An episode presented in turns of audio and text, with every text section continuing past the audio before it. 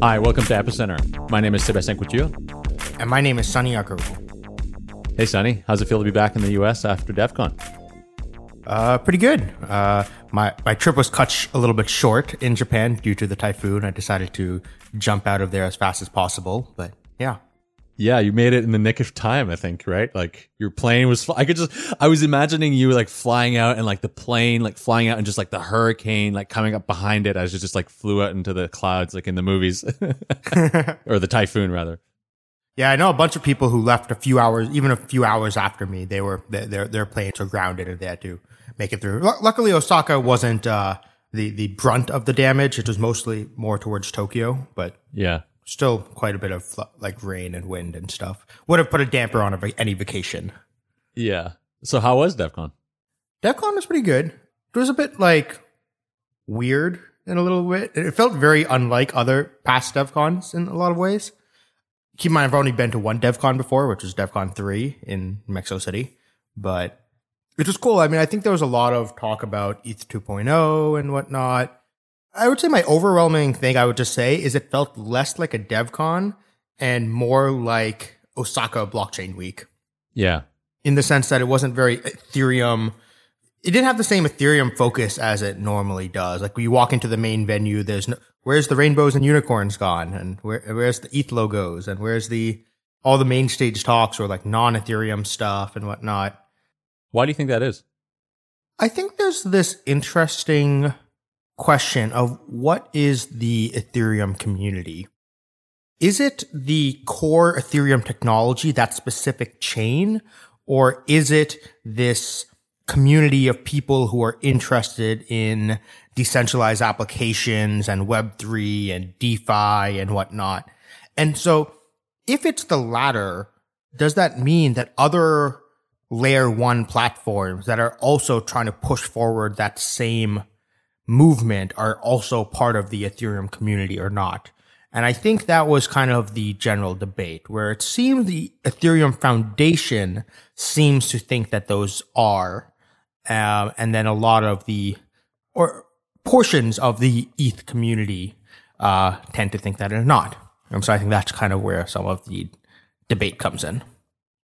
I mean, I wasn't there, but I've I've heard a lot of similar things from people who were. I heard on another podcast someone say that increasingly, you know, other projects that are trying to launch their own layer one solutions, in order to grow communities, need the kind of buy-in from the Ethereum community, and that being at this conference and presenting their ideas there and sort of like showing good faith and sort of patte blanche. Uh, I don't know if you can say that in English is a way to to gain credibility in order to launch uh, uh, like new layer one solutions.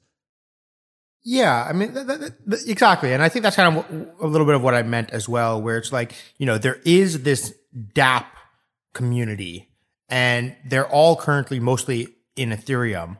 And most of the, it, it's going to be very difficult for like new L1s who are trying to solve a similar problem to Ethereum, but maybe using different technology or different consensus protocol or different staking mechanism or whatever. But if they're still solving the same problem of being an L1 smart contracting system, if all the smart contract developers are working on Ethereum already, the only way to get, get them is to poach them if you want to be cynical or attract them if you're, you know, want to be more lenient, generous.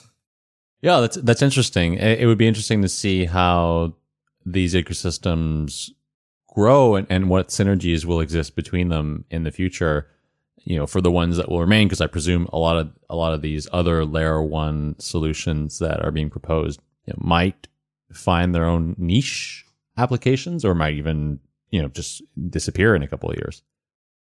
Luckily for Cosmos, what's nice is I, we're able to make a pitch more, not just on technological changes, but there, I think, are some deeper ideological and like structural differences between Cosmos and Ethereum, which is why I think there's a little bit less of a, I think it's a little bit more complementary than, uh, like much more positive sum than, you know, Cosmos, we don't really believe in like, or we're not focused on, uh, layer one, like true and complete smart contracting systems, for example. And so, right. No, I kind of get that complementary aspect as well. I, I feel that Ethereum and Cosmos are more complementary than, say, other platforms. Cool. Well, I'm glad you had a good time, and um, I'm going to see you soon because we're going to be at SF Blockchain Week, which we'll get to in a few minutes. But first, I want to introduce our guest for today.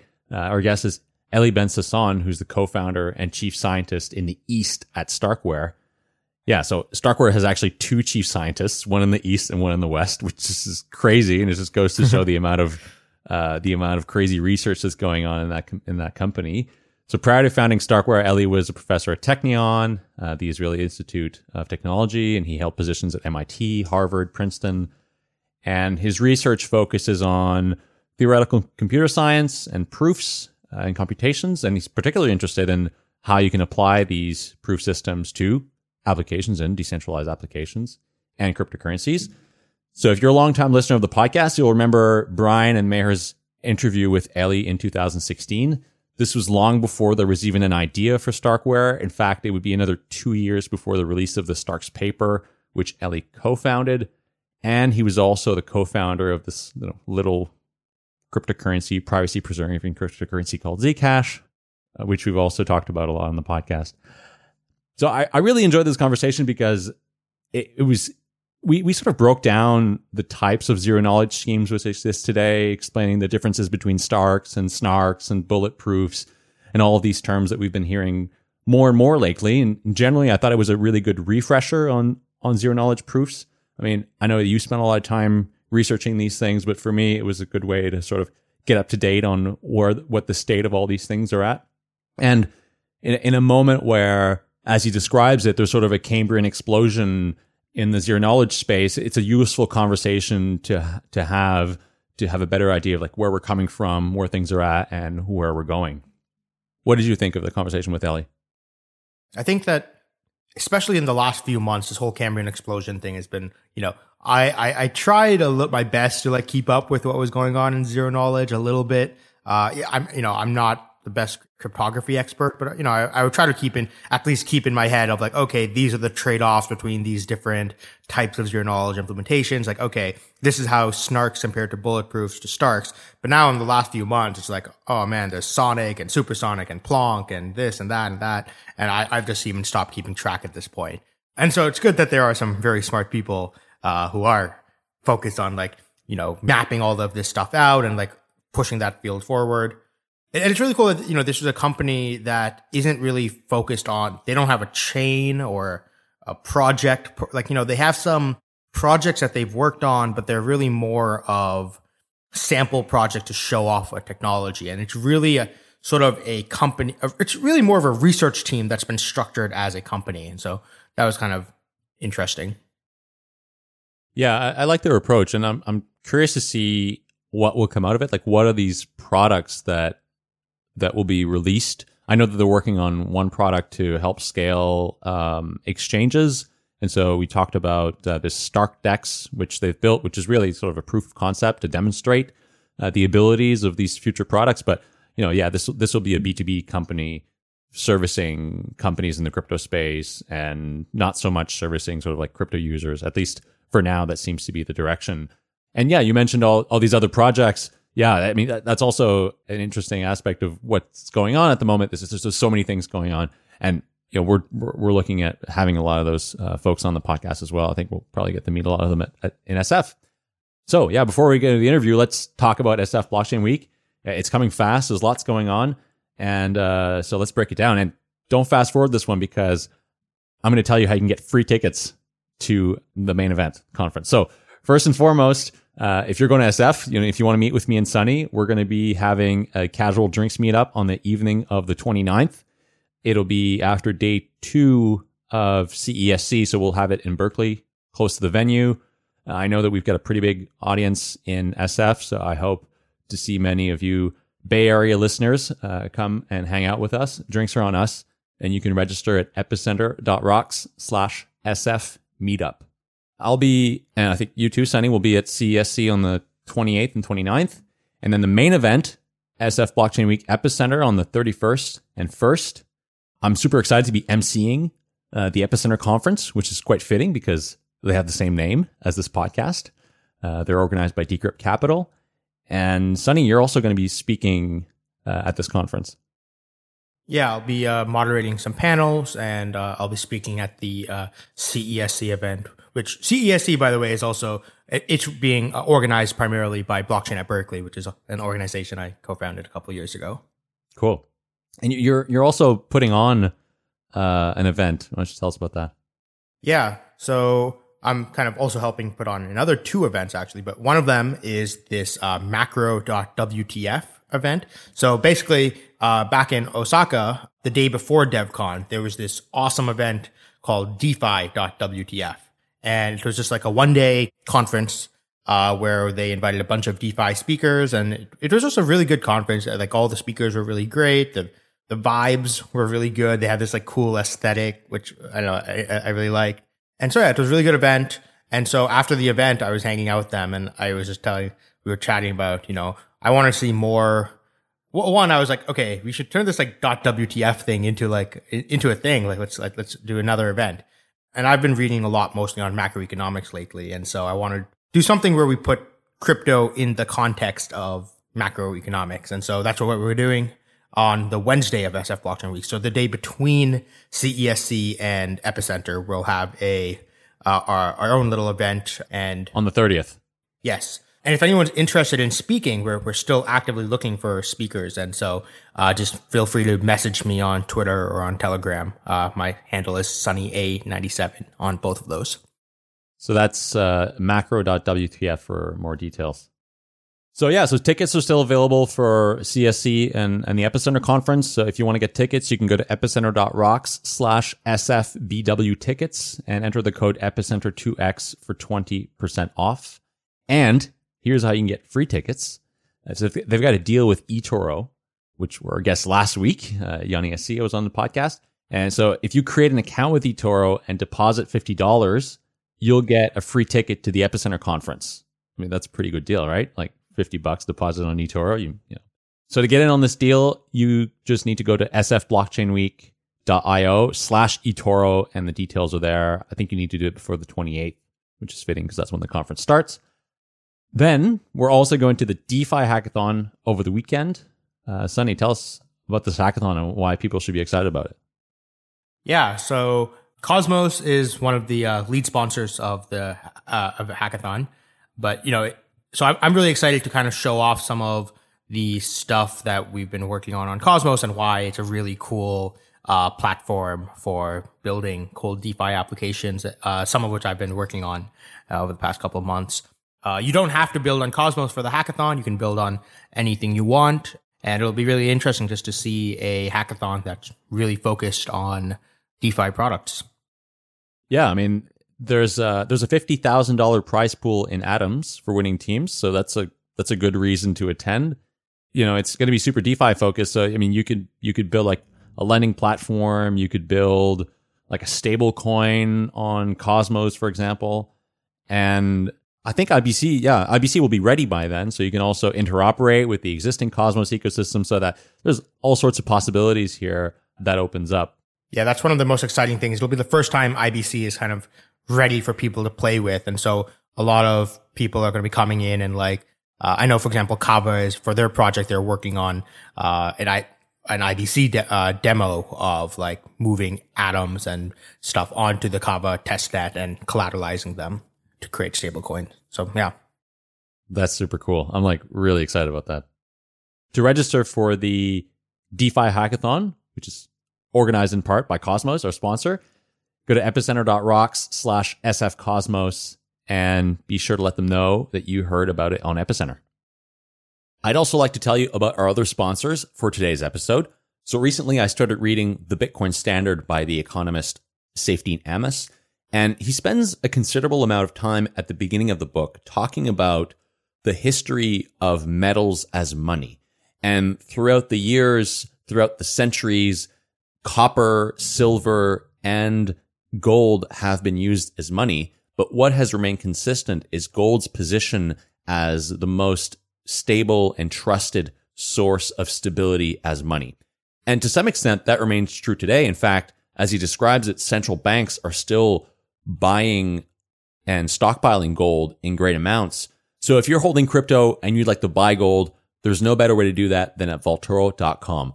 Vaultoro is a leading gold to crypto exchange, and they've just released their brand new V2 platform, which looks and feels great. You can create your account in just a few minutes, and once you're verified, you can transfer Bitcoin or Dash onto your Vaultoro account and start trading gold. What I love the most about Vaultoro is that you're not buying some gold derivative or some asset which is backed by gold. You're buying real hard gold, man. It is protected by Brinks, stashed in vaults deep in the Swiss mountains. And if you'd like, I mean, you'd have to be a little crazy, but you can have that gold delivered to you. At Epicenter, we've been friends and customers of Vaultoro for many years. We've held a portion of our crypto assets in gold, and we've always been happy to have that stability whenever the markets were really volatile. So to start trading, go to vaultoro.com and create your account. And when you do, do me a favor. On the bottom right of the website, there's a little yellow support icon. Click on it, and in the message box, just say, I heard about you on Epicenter. That would make me really happy. We'd like to thank Vaultoro for their support of the podcast. I'm also really excited to tell you about our new sponsor this week, and that is B9 Lab. And if you don't know about B9 Lab, they are the premier blockchain developer academy on the market.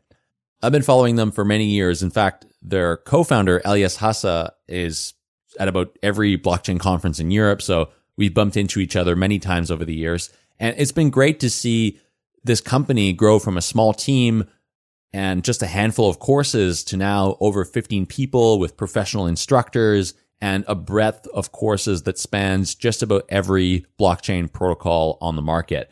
So they have Ethereum developer courses, courses for Corda and Hyperledger Sawtooth and Fabric, and they're adding new courses all the time.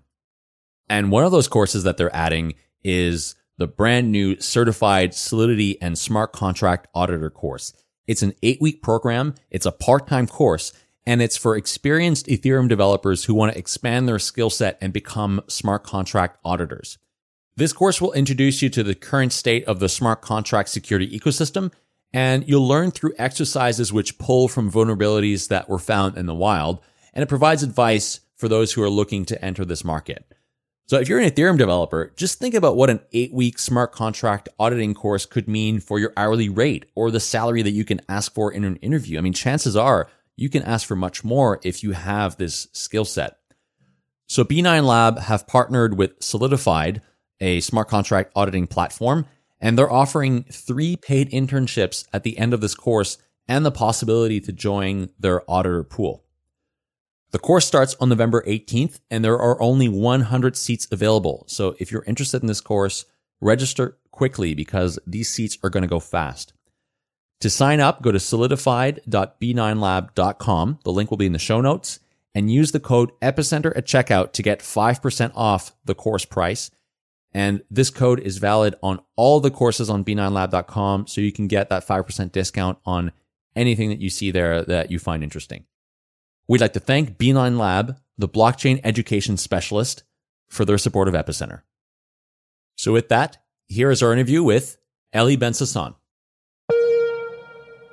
We're here with Eli Ben who is a return guest on the podcast. He's been here before. It was almost four years ago. And uh, Eli has been gracious enough to give us some of his time while he's on vacation. And it's very late at night uh, where he is in Israel. Eli, thanks for coming back on the show.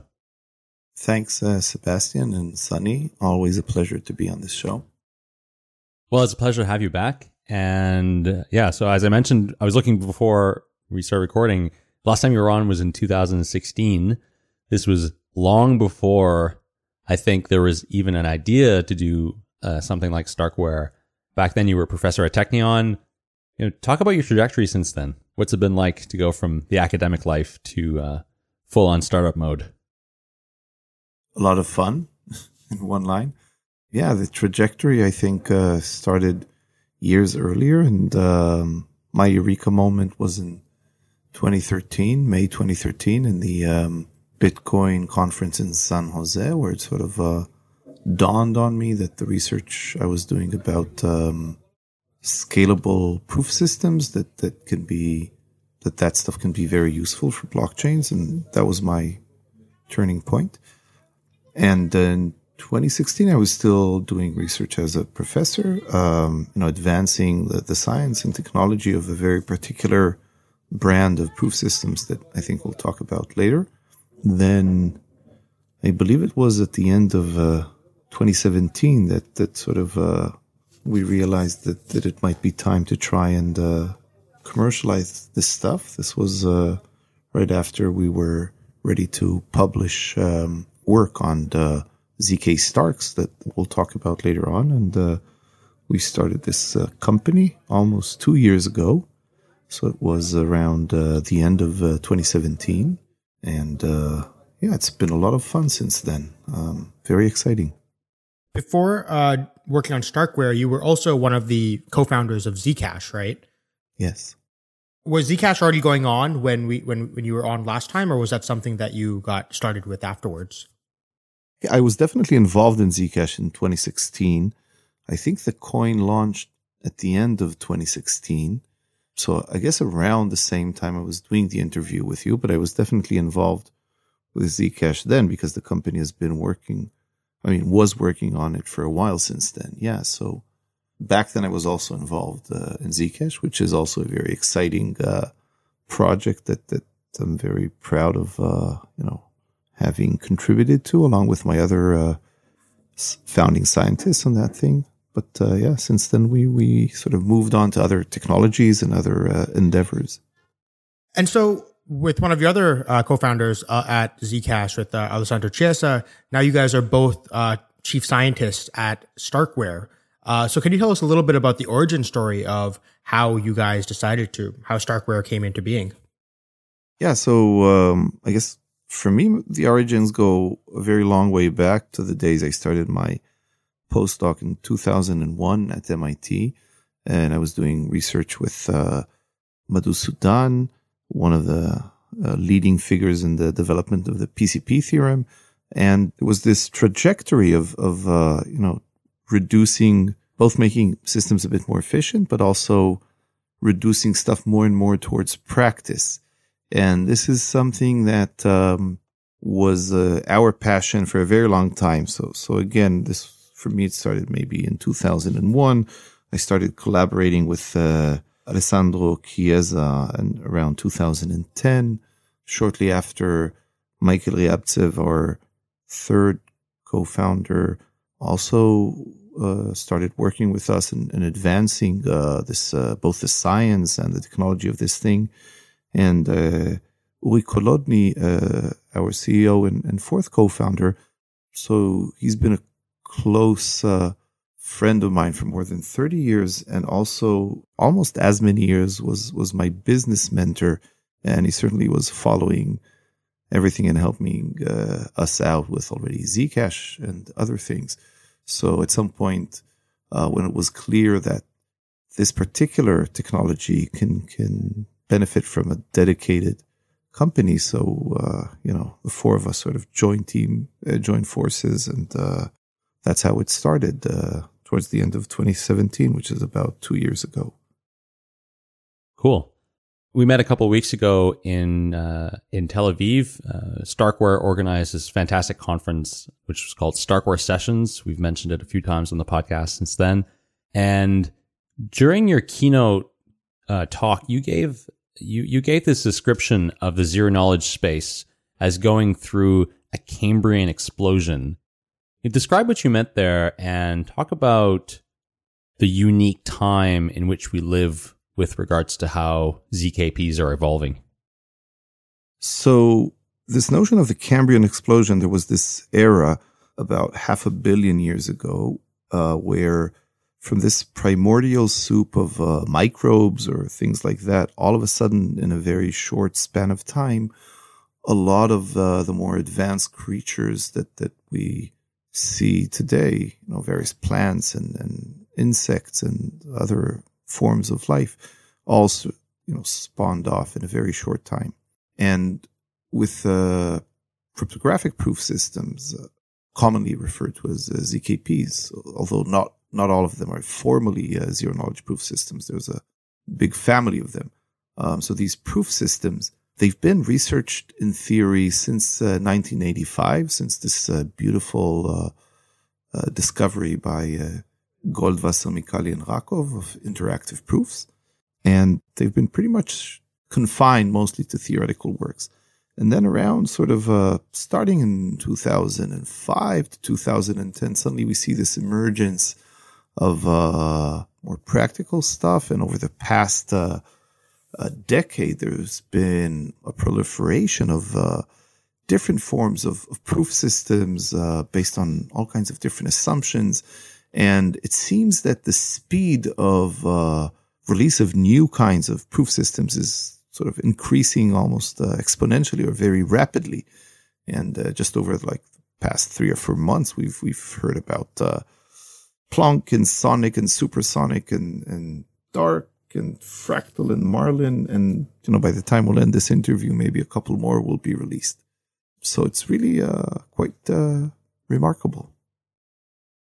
And where do you think this is all heading? You know, if if we're now in the Cambrian explosion and and you you sort of equate that to the the real Cambrian explosion that happened in, in, with regards to life. You know, where can this all lead us, knowing that there's just so much more ahead to discover? Hard to say. Okay, one thing I think is for sure that we'll see uh, a lot of systems deployed and and you know integrated into products.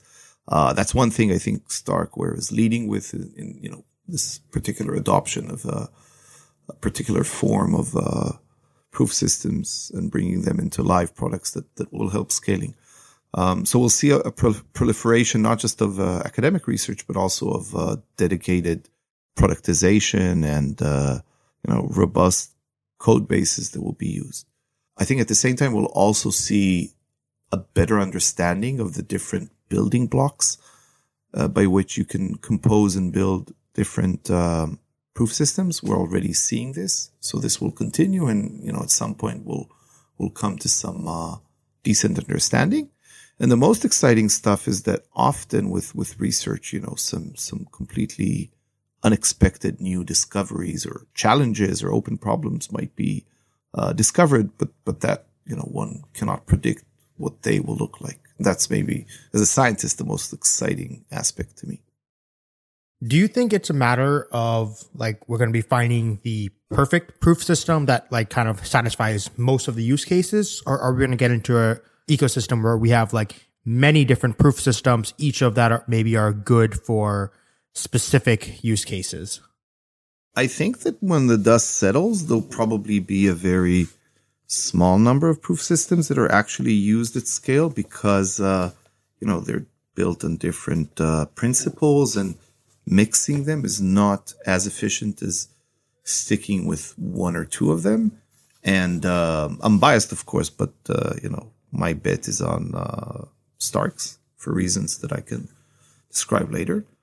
So that's what I. It's just a little bit like uh, you know if you look at other kinds of infrastructures for uh, in in the computer science world. So there's an abundance of communication protocols or ways to build operating systems or programming languages. But uh, at the end of the day, there is a very small number of them that actually stick around and are used by everyone. So I think it will be a little bit like like that. Maybe not one, but but uh, I think there'll be a small number. So not all the, this cool research will be necessarily adopted as as infrastructure by all systems. So how would you say like we should go about like thinking about the trade offs and comparisons between uh, different proof systems. What are some of the parameters we should be looking at? Like the ones that come to uh, that I'm aware of are things like prover time, verification time, and uh, proof size. What are some other things that uh, we should be looking at? Yeah, so definitely uh, prover, verifier, and, and proof size. I would say that, uh, especially if you look at scaling, it's far more important to look also at the amortized costs, which means, you know, for, for a certain batch, you take, uh, let's say prover time and, and you divide it by, by the number of, uh, uh, statements or transactions that, that this proof covers. And the same thing with verification time or gas cost. Uh, same thing with, uh, proof length. That's far more important, uh, in terms of, scaling. One other set of parameters that, that was, I think, a bit overlooked and, and, uh, we, we're very, uh, uh, interested in is the cryptographic assumptions on which you're building these systems. And a way to think of it is, is in terms of, uh, future proofing your systems. So the more your assumptions are sort of fundamental, have been around for a while, and the more other stuff is, is built on them, it sort of uh, implies that they're a little bit more uh, future proof than more exotic uh, assumptions that have been around for a shorter amount of time and scrutinized by fewer uh, peers. Uh, so that's another dimension that, that was slightly overlooked in evaluating these systems. So I think this is a good segue into the world of Starks. And before we dive deep into Starks, I think it would be helpful to get a brief refresh on zero knowledge proofs so that just everyone's on the same page. Can you summarize very succinctly, like what is a zero knowledge proof? So, a zero knowledge proof, uh, there's a mathematical definition, and it is one that covers privacy. Basically, informally, a zero knowledge proof is, is a proof uh, think of it as some some sort of beefed up uh, grocery receipt that uh, when you look at it, you're completely certain that the uh, let's say the total sum that you need to pay is correct, but you learn nothing other than this fact. So it's a privacy preserving technique, a magical one at that. Uh, the term ZKP, by the way, by now has been sort of borrowed to cover a much larger range of uh, proof systems that that I like to refer to as either cryptographic proofs in general, or sometimes as proofs of computational integrity. And both of these terms are terms that are not mathematically and formally defined. So you could sort of loosely use them to define a very large range of proof systems, including ones that, that mostly care about scalability and not privacy. So you have this sort of receipt that tells you uh, that a very large computation or a very large batch of transactions has been processed correctly without um, needing to pay the cost of, of checking each and every one of these transactions. So this larger domain of cryptographic proofs or proofs of computational in- integrity, there's a variety of technologies that, that allow you to scale systems up and assert their correctness and computational integrity, and also to do so in a privacy preserving manner. Okay, thanks. That's uh, that's a very clear uh, explanation. And so, what are Starks and how do they fit in this broader context? So, within the variety of proof systems out there, a proof system that satisfies basically two important parameters will be called a Stark. And these important parameters are one, that it is uh, scalable, which means that as the number of transactions you're processing goes to infinity, proving time scales with it nearly linearly. So it's almost the same cost to just compute the stuff as it is to generate a proof for it. And at the same time, verifying a proof uh, scales exponentially smaller than the amount of computation. So a system that is scalable, that's the S in a Stark, and also transparent, which means that there is no trusted setup and, and all the the only ingredient that you need in order to make the system uh, uh, secure is, is public source of randomness, or you need to assume that the universe has some entropy in it. So systems that are scalable and transparent are called Starks, and um, there's uh, a very natural way of constructing such uh, Starks that that uh, leads to systems that are also post quantum secure and have very efficient prover and verifier in uh, concrete terms. So I, I knew that the uh, T in Stark meant uh, the transparent, but I actually didn't know th- that the S stands for scalable because in Snarks the S stands for succinct. And so, can you explain like what's the reasoning behind that difference there? Does do Starks not have this like succinctness property that's present in Snarks? Yeah, well, the, the mathematical definition of succinct in, in a snark is one that sort of, uh, involves a security parameter and talks about a constant size proof that is, uh, constant, uh, but uh, sort of allowed to be polynomial in this security parameter. So sort of, I mean, I don't want to get bogged into very technical details. one could say that the term succinct refers only, to one part of scalability, which is you want the verifier to be very efficient. But that's not enough for scalability. You need something more, and that is that you need the proving time to scale really well. And the reason this is important is because we know of theoretical constructions, for instance, the PCP theorem, where you can get amazingly succinct verification time, but at a horrendous uh, cost to proving time. So succinctness is not enough for scalability. It's necessary, but not sufficient. You also need this other aspect, which is uh, super efficient proving time. So when we coined the definition of a Stark, we wanted to make sure that we're also capturing that aspect as well, which is why uh, we, we think it's better to use scalability as this sort of uh, two pronged definition, both efficient proving time and efficient verification time. So when it comes to snarks, I think one of the things that sometimes a little bit confusing, and correct me if I'm wrong here, but the term snark, it, you know, it refers to this idea of something that's a succinct, non-interactive argument of knowledge. And then the term ZK snark also at the same time refers to like a very specific construction. Is, is that true? And oh, if so, is that also the same thing for Starks? Is that, is it also referring to a specific construction or is it a, just a general term? So both the, the term uh, snark and ZK snark, and the same thing with Stark and ZK Stark. These are general definitions that, that could cover potentially a very large variety of proof systems. But it is true that both of these terms have been sort of associated with, with very specific systems. So when people talk about snarks, they usually mean a very specific kind of a ZK snark that is used by Zcash.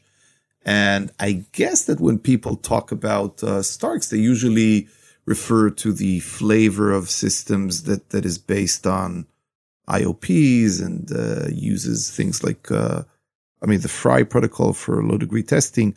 So, so I guess this is inevitable that you have these general mathematical terms that then sort of get associated with very particular uh, proof systems. But that's, uh, you know, it is what it is.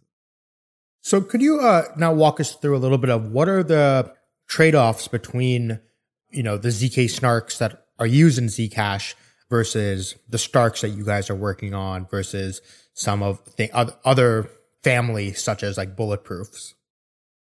Yeah, sure. So let's uh, let's talk about these three things again: the the snarks of Zcash, the Starks that we're building, acknowledging that there are other kinds of snarks and starks and there will be other kinds. But let's just you know associate snarks with the stuff of zcash starks with the stuff that uh, that, that, we're building and and and there, there's bulletproofs. Snarks have uh, famously very short uh, proofs like around 200 bytes. Bulletproofs have longer proofs around let's say 2 kilobytes or so and uh, Starks have longer proofs, around 20 kilobytes. So you go one order of magnitude increase, moving from Snarks to bulletproofs and then to Starks. In terms of uh, verification time, Snarks and Starks are pretty similar. They're very, very fast. Uh, Starks are a little bit faster in verification, but you know, 10 milliseconds in Snarks versus, I don't know, 8 milliseconds or less in Starks. And then bulletproofs are or less so because uh, verification time in bulletproof scales actually linearly with the amount of computation. Not uh, so. So bulletproofs are not scalable according to our definition of the term. Uh, that's in terms of verification time. Proving time is fastest in Starks, then about one order of magnitude slower in uh, Snarks and bulletproofs.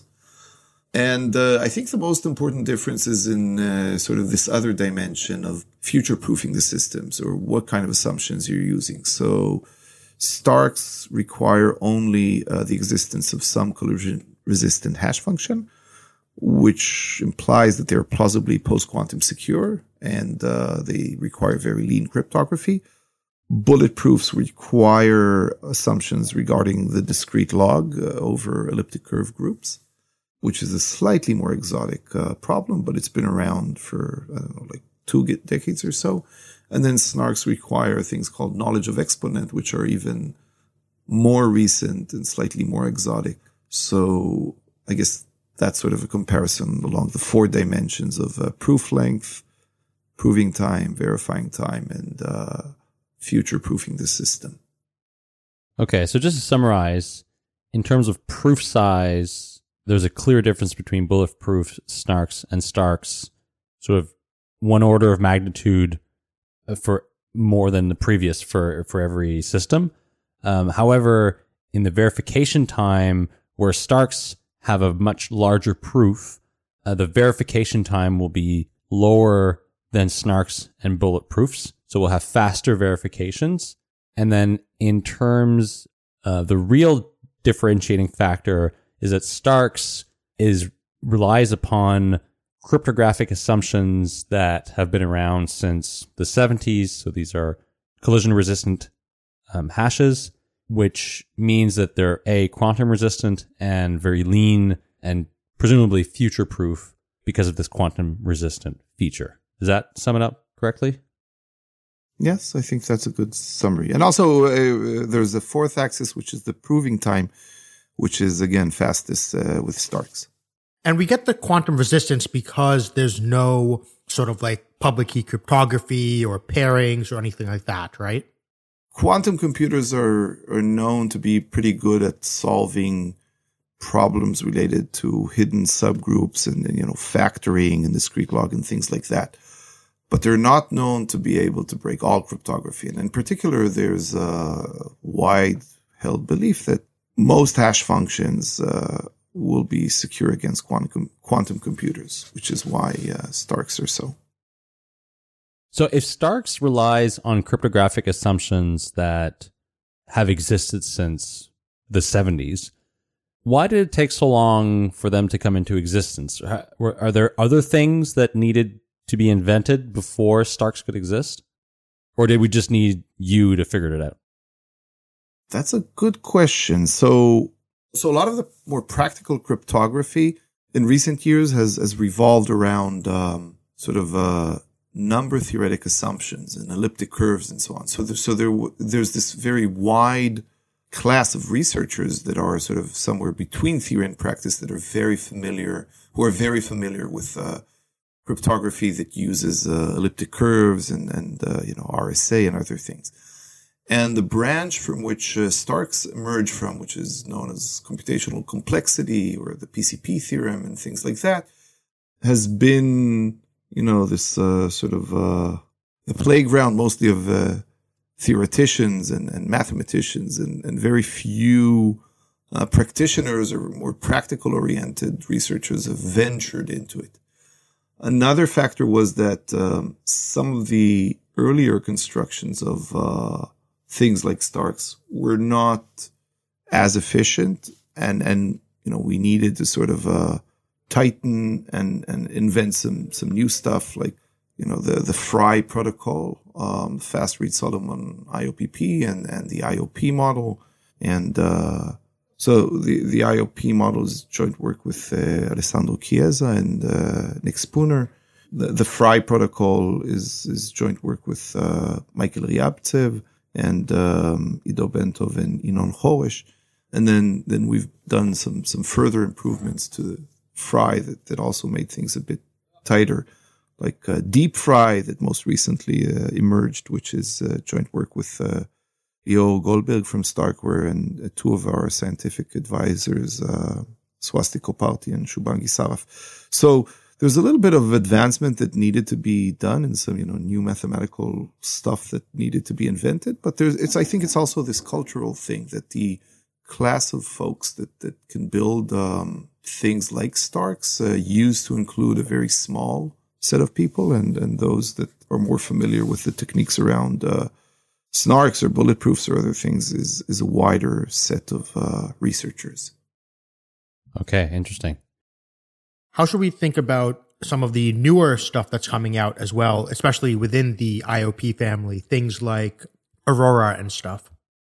There's a, a wide variety of systems that are uh, similar to Starks in, in requiring only the existence of a hash function. Uh, so Aurora is one. There's uh, ZKBoo, Ligero, and then there's uh, more recent, uh, I believe it's uh, Fractal and Marlin that uh, at least one of them doesn't really require, uh, uh, you know, anything but for a collision resistant hash. And they're all very similar in some of their techniques, which uses basically um, interactive oracle proofs and uh, low degree testing algorithms. So they're similar. I mean, in particular, Aurora is not scalable because uh, its verifier scales linearly with the size of the input. It's more geared towards, uh, you know, circuits of unknown structure that, that the verifier must process. Whereas Starks uh, have uh, scalable verification or uh, this exponential speed up. That's the main difference between uh, Aurora and Stark.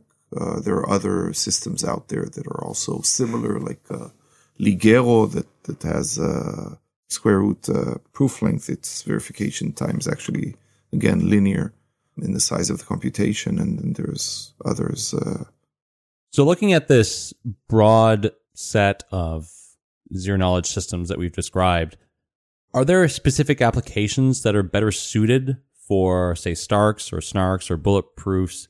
How do they distinguish each other in how they're implemented? Yeah, I mean that, that's a great question. Um, I think that uh, so so from my point of view, there, there I think we're not that far from from the optimum, at least with respect to Starks, and, and let me explain why. There are some uh, mathematically proven lower bounds that we're not that far off from. So, for instance, if your computation scaling uh, parameters, let's use t for that parameter. So, as t goes to infinity, we know that verifier time must increase at least like the logarithm of t. And uh, we know that the prover time must scale at least like t. Now, the Starks that we have right now, prover time scales almost linearly in t. There's really like one uh, fast Fourier transform there. And improving, and the fast Fourier transform costs uh, t times logarithm of t. And improving on uh, the FFT is this long-standing open problem in all of uh, you know math and, and algorithms. So so I think it's very safe to assume that, that, you know, it would require a very major breakthrough in order to do something that's better than T log T. That's my belief. Then, um, in terms of verification time, again, Starks already have log of T to a very small power. So you could reduce that power a little bit, but you're very close to theoretical limits. And in terms of cryptographic assumptions, again, there's, I'm not aware of many assumptions that are uh, weaker than assuming uh, the existence of a collision resistant hash. So along almost any of the parameters that you look at, there's just very little, you know, fat that you can hope to uh, trim in in the future. So I mean that's part of the reason that we are so uh, optimistic about you know the use of of Starks. But that that's a really good question. I mean, you know, when you get close to theoretical limits, you know that you're pretty uh, safe. I would say recently Starkware announced two products or initiatives that uh, they were working on StarkDEX and StarkPay. Both of these make use of what we call ZK rollups, which we'll get to in a little bit. Can you talk about how these two products fit into the broader mission of Starkware? Yes. So there's this um, principle of, of blockchains that that uh, I like to call inclusive accountability, which means that uh, everyone using their laptop is invited to sort of monitor the health of all of the system and verify everything that's going on. But once you impose this principle of inclusive accountability on a financial system like uh, Bitcoin or Ethereum, then two things uh, get compromised. First one is privacy because everyone verifies everything.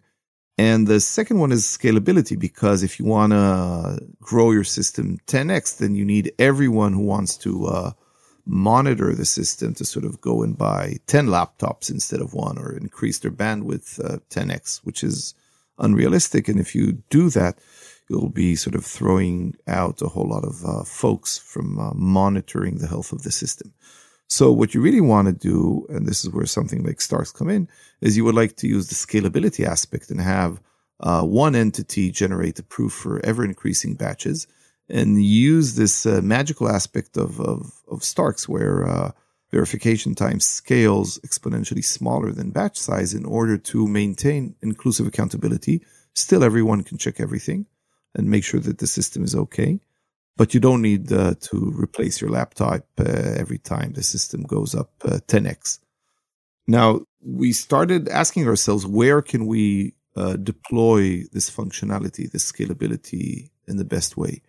And uh, we looked around a little bit, and it seemed to us that the most, uh, the simplest and fastest way to address a real problem seen by the world today is in the area of uh, basically transacting, that's uh, payments, and also trading, because currently, due to the low throughput of uh, blockchains, essentially, if you want to use them either as payment systems or you want to trade them uh, using the principles of inclusive accountability and uh, you know trust no one, so on and so forth, you can't really do that. So you have a wide variety of players, you know, the custodial exchanges that tell you, okay, you know what, send your bitcoins or ether here, park them with us, we'll maintain the keys, and and then you know you'll do all your trading on our books. And uh, similar things happen with payment providers, where basically they sort of tell you, you know, leave your payments with us. At the end of the month, we'll sort of, you know, check out all the books and send one big payment to the uh, various uh, merchants and so on.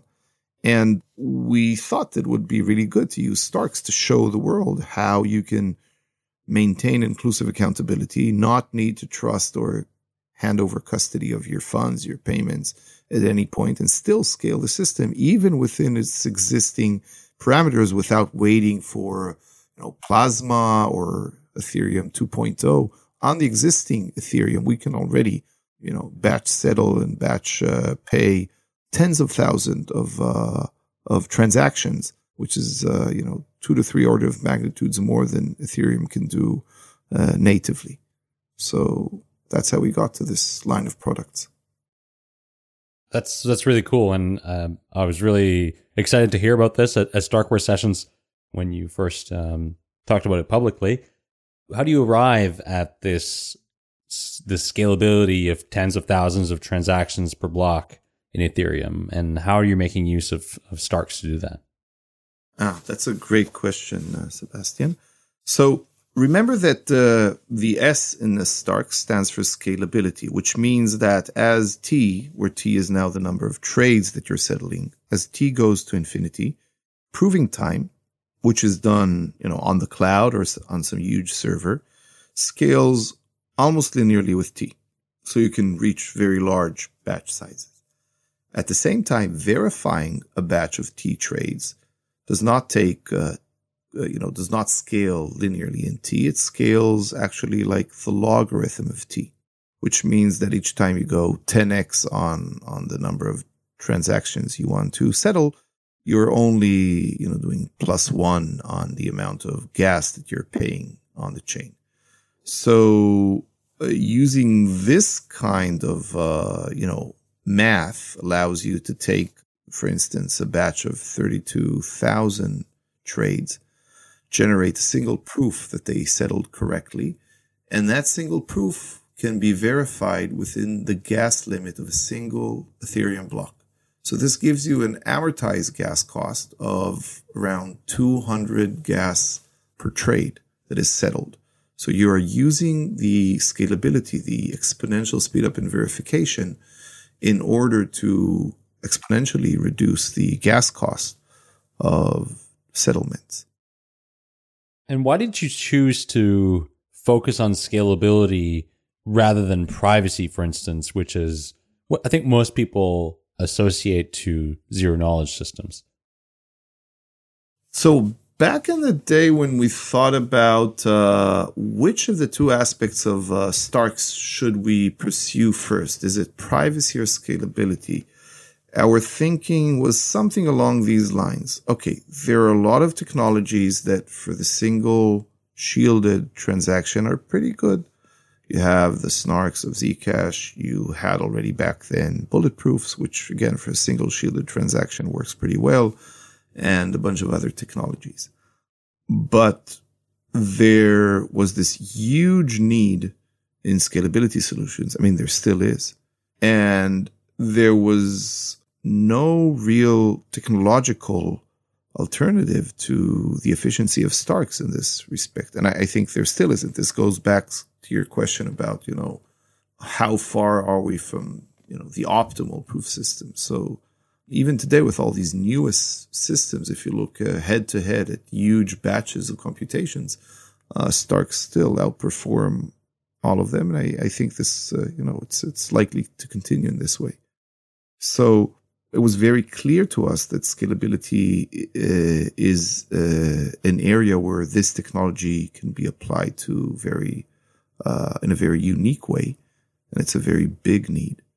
So that's why we addressed it first. We will add privacy, have no doubt, but uh, I think it will come later. So one thing that's happening here is in this model, you're batching within a block, but it's still so you, you, you amortize only what's going on in a single block. We can compare this to things like Coda, for example, or like things that make use of recursive snarks, where not only do you amortize the computation within a block, but you amortize the computation over the entire system. Would it be possible to recurse the snarks? Because then if so, you only really have to publish the proof onto Ethereum, uh, the data, but you don't actually have to run the verifier on Ethereum until someone actually wants to exit. So would that be possible to be done with the Starks?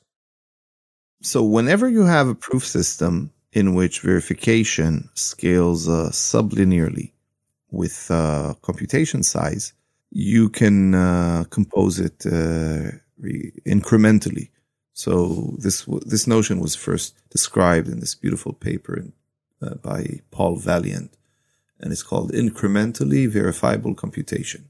So whenever you have a proof system in which the verifier running time scales sublinearly with the computation size, you can use it for chopping up a computation into steps and doing them one after the other and proving that you ran a verifier that ran a verifier that so on and so forth. So you could do that with Starks as well. Uh, you know, uh, quite efficiently.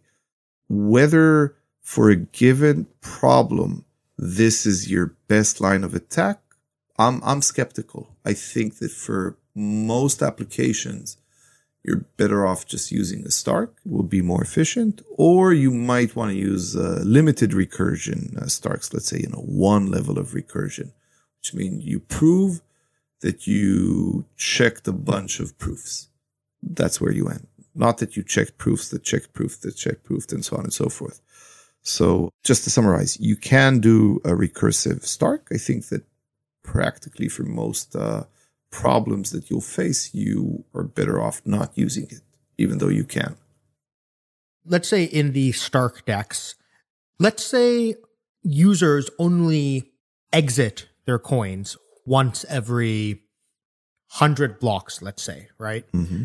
It then, if we use the recursive Stark, instead of having to run a verifier every single block, we can only have to run the verifier once every really only we only need to verify the state prove the state to ethereum when someone is actually trying to exit. So how many blocks for example would that have to be that it makes it worth it to use the recursive system I don't know, but like uh, you could still, uh, if you want to prove that you checked uh, a uh, hundred proofs sequentially, it would still only be one level of recursion. Your statement would be, "I saw a sequence of a hundred proofs one after the other." This is not a hundred levels of recursion. A hundred levels of recursion would be, "I want with each block to verify." You know, that the verifier run by the previous block, which checked the verifier run by the previous block, and so on and so forth ad infinitum that this thing worked. And that's a very different construction that is also, you know, it's uh, security analysis is sort of much more uh, tricky to do. And uh, if you really want to do it the right way, then, you know, various parameters blow up very quickly. So even for the uh, use case that you're giving, which is a very practical one, you're probably better off with just having uh, one level of recursion. You know, every 100 blocks, you have a verifier proving to you that it saw a sequence of 100 proofs and it checked all of them. This is still one level of recursion. And you could have, you know, one for every 100 blocks, and you could, then you could have a daily proof for the, all blocks of a day, all blocks of a week, and so on and so forth. So this is an example of, of a use case that I think you're better off using just one level of recursion rather than the notion of infinite recursion. Oh, I see. Okay. Yeah, that makes sense. And so would it be possible to sort of like compose these like things together? So let's say, you know, it's 150 blocks. We can take one of 100 and then one of 50 and we can put these together.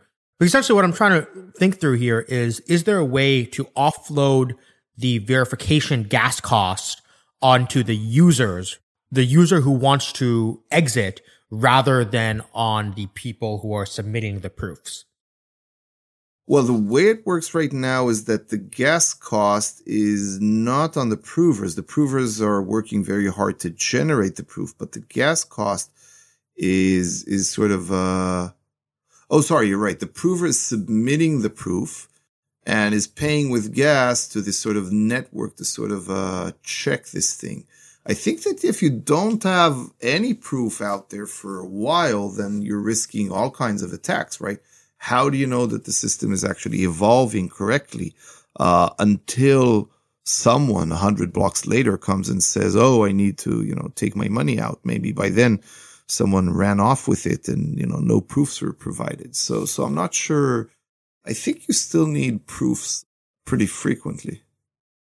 I believe that uh, from what you guys wrote up, it's that you're including for the, to solve data availability, you're still pushing the data onto Ethereum of all the trade data. And so couldn't this proof data also be pushed on in the same way that the rest of the data availability is done, but just not actually run the verifier?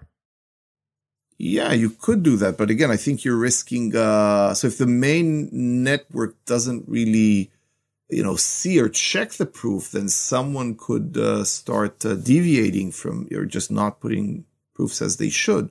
And now I think you're sort of going away from this notion of maintaining at all times a system that that is uh, has integrity to one that requires something like a watchtower or fraud proofs or something just uh, right until you reach that that checkpoint uh, a uh, hundred blocks later. This StarkDEX demonstration that you've built, I believe it's live on Ethereum mainnet. Is that correct? No, it's not. It was uh, just a demo that was run for some time on, on Ropsten testnet. Okay. What's the barrier to running this on mainnet? And are there further optimizations that you could make in order for it to be even more scalable? Yeah. So, I mean, to run it on mainnet, uh, first of all, you have to sort of run a whole bunch of audits and, and add a lot of functionality. For instance, it was only in the maker taker model and basically uh, sorry, if you want to put it on mainnet, you want to add other kinds of uh, order types, limit orders, uh, you know, partial fulfillments, uh, cancellations, whatnot. You also need it to be integrated. So this was sort of a settlement engine that, that has to be integrated with some exchange. So you would need to integrate it with, with some relayer, uh, if it was to be over 0x or over uh, some other protocol. So there was a lot of work that still needed to be done and could still be done if we, you know, if relayers come up and, uh, want to work with us. And uh, definitely, you can improve uh, the functionality of it, and that's precisely what uh, our team has been doing pretty impressively uh, since the launch of that that thing. So now we have a system with far greater functionality and scale than what appears in that uh, demo alpha. Are there any improvements that could be made if there were any precompiles that you were allowed to add?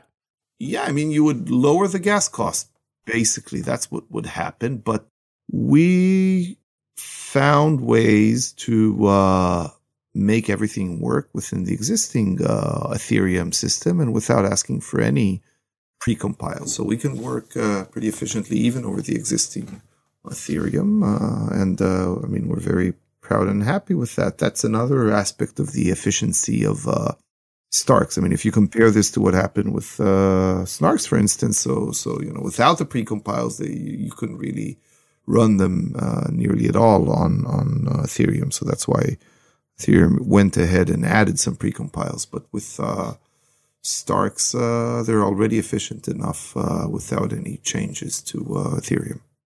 So based on those numbers that you mentioned earlier, it's like how many transactions per second we could get with 8 million gas. The, so the limiting factor is no longer the gas limit for the verifier. The limiting factor is now the proving time for the prover. The gas limit per block is still a limiting uh, aspect, but we can uh, sort of still put a lot of proofs out there. So we reached uh, 32,000 trades that we can send, settle in a single block. Maybe we could, we could push it also to 64K. Uh, I should say with the, uh, uh, once uh, Istanbul turns on with EIP 2028 that we're very proud to have helped to push forward. Then the only factor that will limit us is, is exactly what you said. It's the amount of compute that we can generate uh, off chain, but practically almost. Uh, you know, I can't even compute what the limit will be, but it will probably in the many, many millions, if not uh, maybe billions of trades. Oh, that's impressive. Thank you. So let's let's move on to Starkware, the company, because you, know, you guys have built these these demonstrations, Stark StarkDEX, and there's another initiative that came out recently called StarkPay, which we didn't even have a chance to talk about. Um, but what is the goal of Starkware, the company, and what problems is it trying to solve, and for which types of customers? So our long-term vision is to um, help uh, Stark technology become prevalent and used as uh, infrastructure in a whole variety of blockchain uses, and then also in uses outside of blockchains, just in the standard world. But you know, we're we only have 32 engine, uh, you know, folks right now, and we need to move uh, cautiously, one thing at a time. So our first product is, uh, know, I want to emphasize something here, is not a DEX. So we are not currently building a DEX. We are building scalability solutions for standard uh, exchanges, you know, the kinds that are known as centralized exchanges. So just a week ago, um, our team announced uh, at DevCon 5 that uh, by early 2020 we'll be launching the Stark Exchange engine, which is not a DEX, and it will be serving uh, DeversiFi, which again is not a DEX itself. It is a uh, you know an exchange that is sort of uh, you know operates like Bitfinex or Ethfinex um, with similar liquidity pools but against which you trade without ever handing custody over your assets to the uh, exchange operator. That's the big difference. So very similar to like the zero X model. Very similar in the sense that that uh, you do not transfer uh, custody over your assets to anyone while you're trading, but in other ways it's very different. I think zero X is this basic protocol that, that is used as a, you know, a layer that, that others are supposed to build on. Whereas we are building a service that will be serving a particular customer in this case, uh, DeversiFi, even though we would very much like to offer this uh, service of, of generating proofs to other exchanges as well. So it's a different uh, business model and a different sort of uh, system that, that we're building but it is similar in, in allowing self custodial trading. And so I, I believe you used the term prover as a service a little bit earlier in the conversation to describe part of what Starkware does. What is a prover as a service and why is that useful? Starkware is a for profit company. Famously, we have not done an ICO. We do not have a coin. So uh, we're sort of uh, bound by the uh, laws of uh, physics or of uh, economics and business. We have to sort of find ways to generate profits and sustain ourselves and main, you know, you know, remain. Can't just be burning our money, and uh, so we need to think about uh, uh, business models that that make sense while we're advancing this technology and infrastructure. And um, the notion of prover as a service is a very natural one. Uh, just like uh, you have software as a service and other service providers, you know, it's this thing that as long as you're using, you're sort of uh, paying it. But if, you know, you could turn it off whenever you want. So our model currently, the one that we're using first, is is uh, Prover as a service. So the exchanges and and various uh, companies that will be working with us will be uh, uh some one way or another renting or paying for these services, and uh, it, it makes a lot of uh, economic sense on both sides. Would you be licensing out the prover software, or would you be actually running the proofs yourself?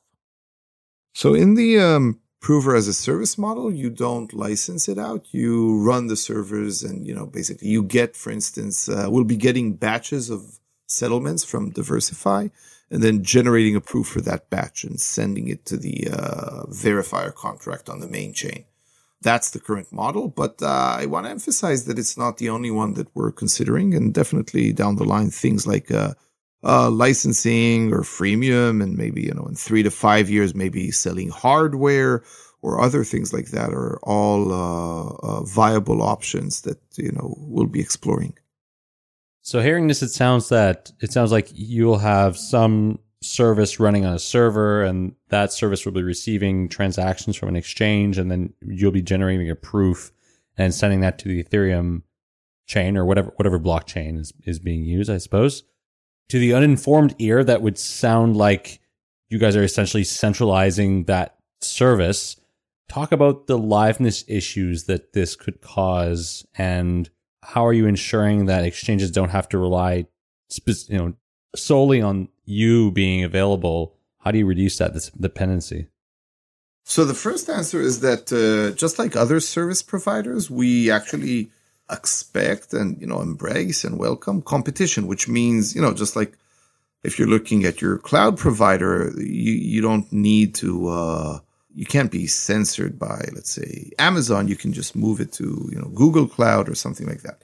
So uh, over time we're sure that there'll be other prover as a service uh, competitors out there which is one answer.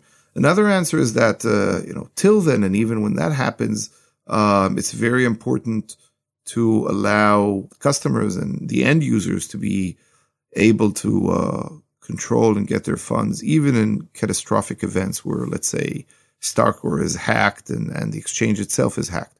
So just emphasize, in both these cases, uh, no one, I mean, if you hack into Starkware, you can't really take uh, the user's funds because they are being traded self-custodially. So only the users can uh, do that. But someone can hack uh, Starkware and, and, try to shut down its service in order to, uh, you know, prevent anything from happening.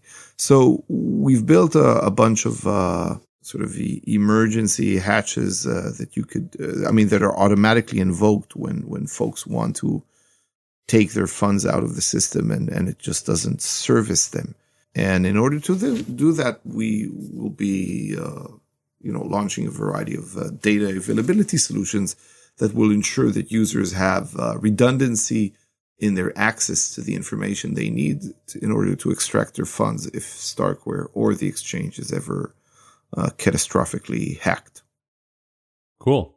So, is there anything you want to share that you know is coming soon to Starkware? Uh, you know, what's what's on the roadmap, and where can people find you and get involved?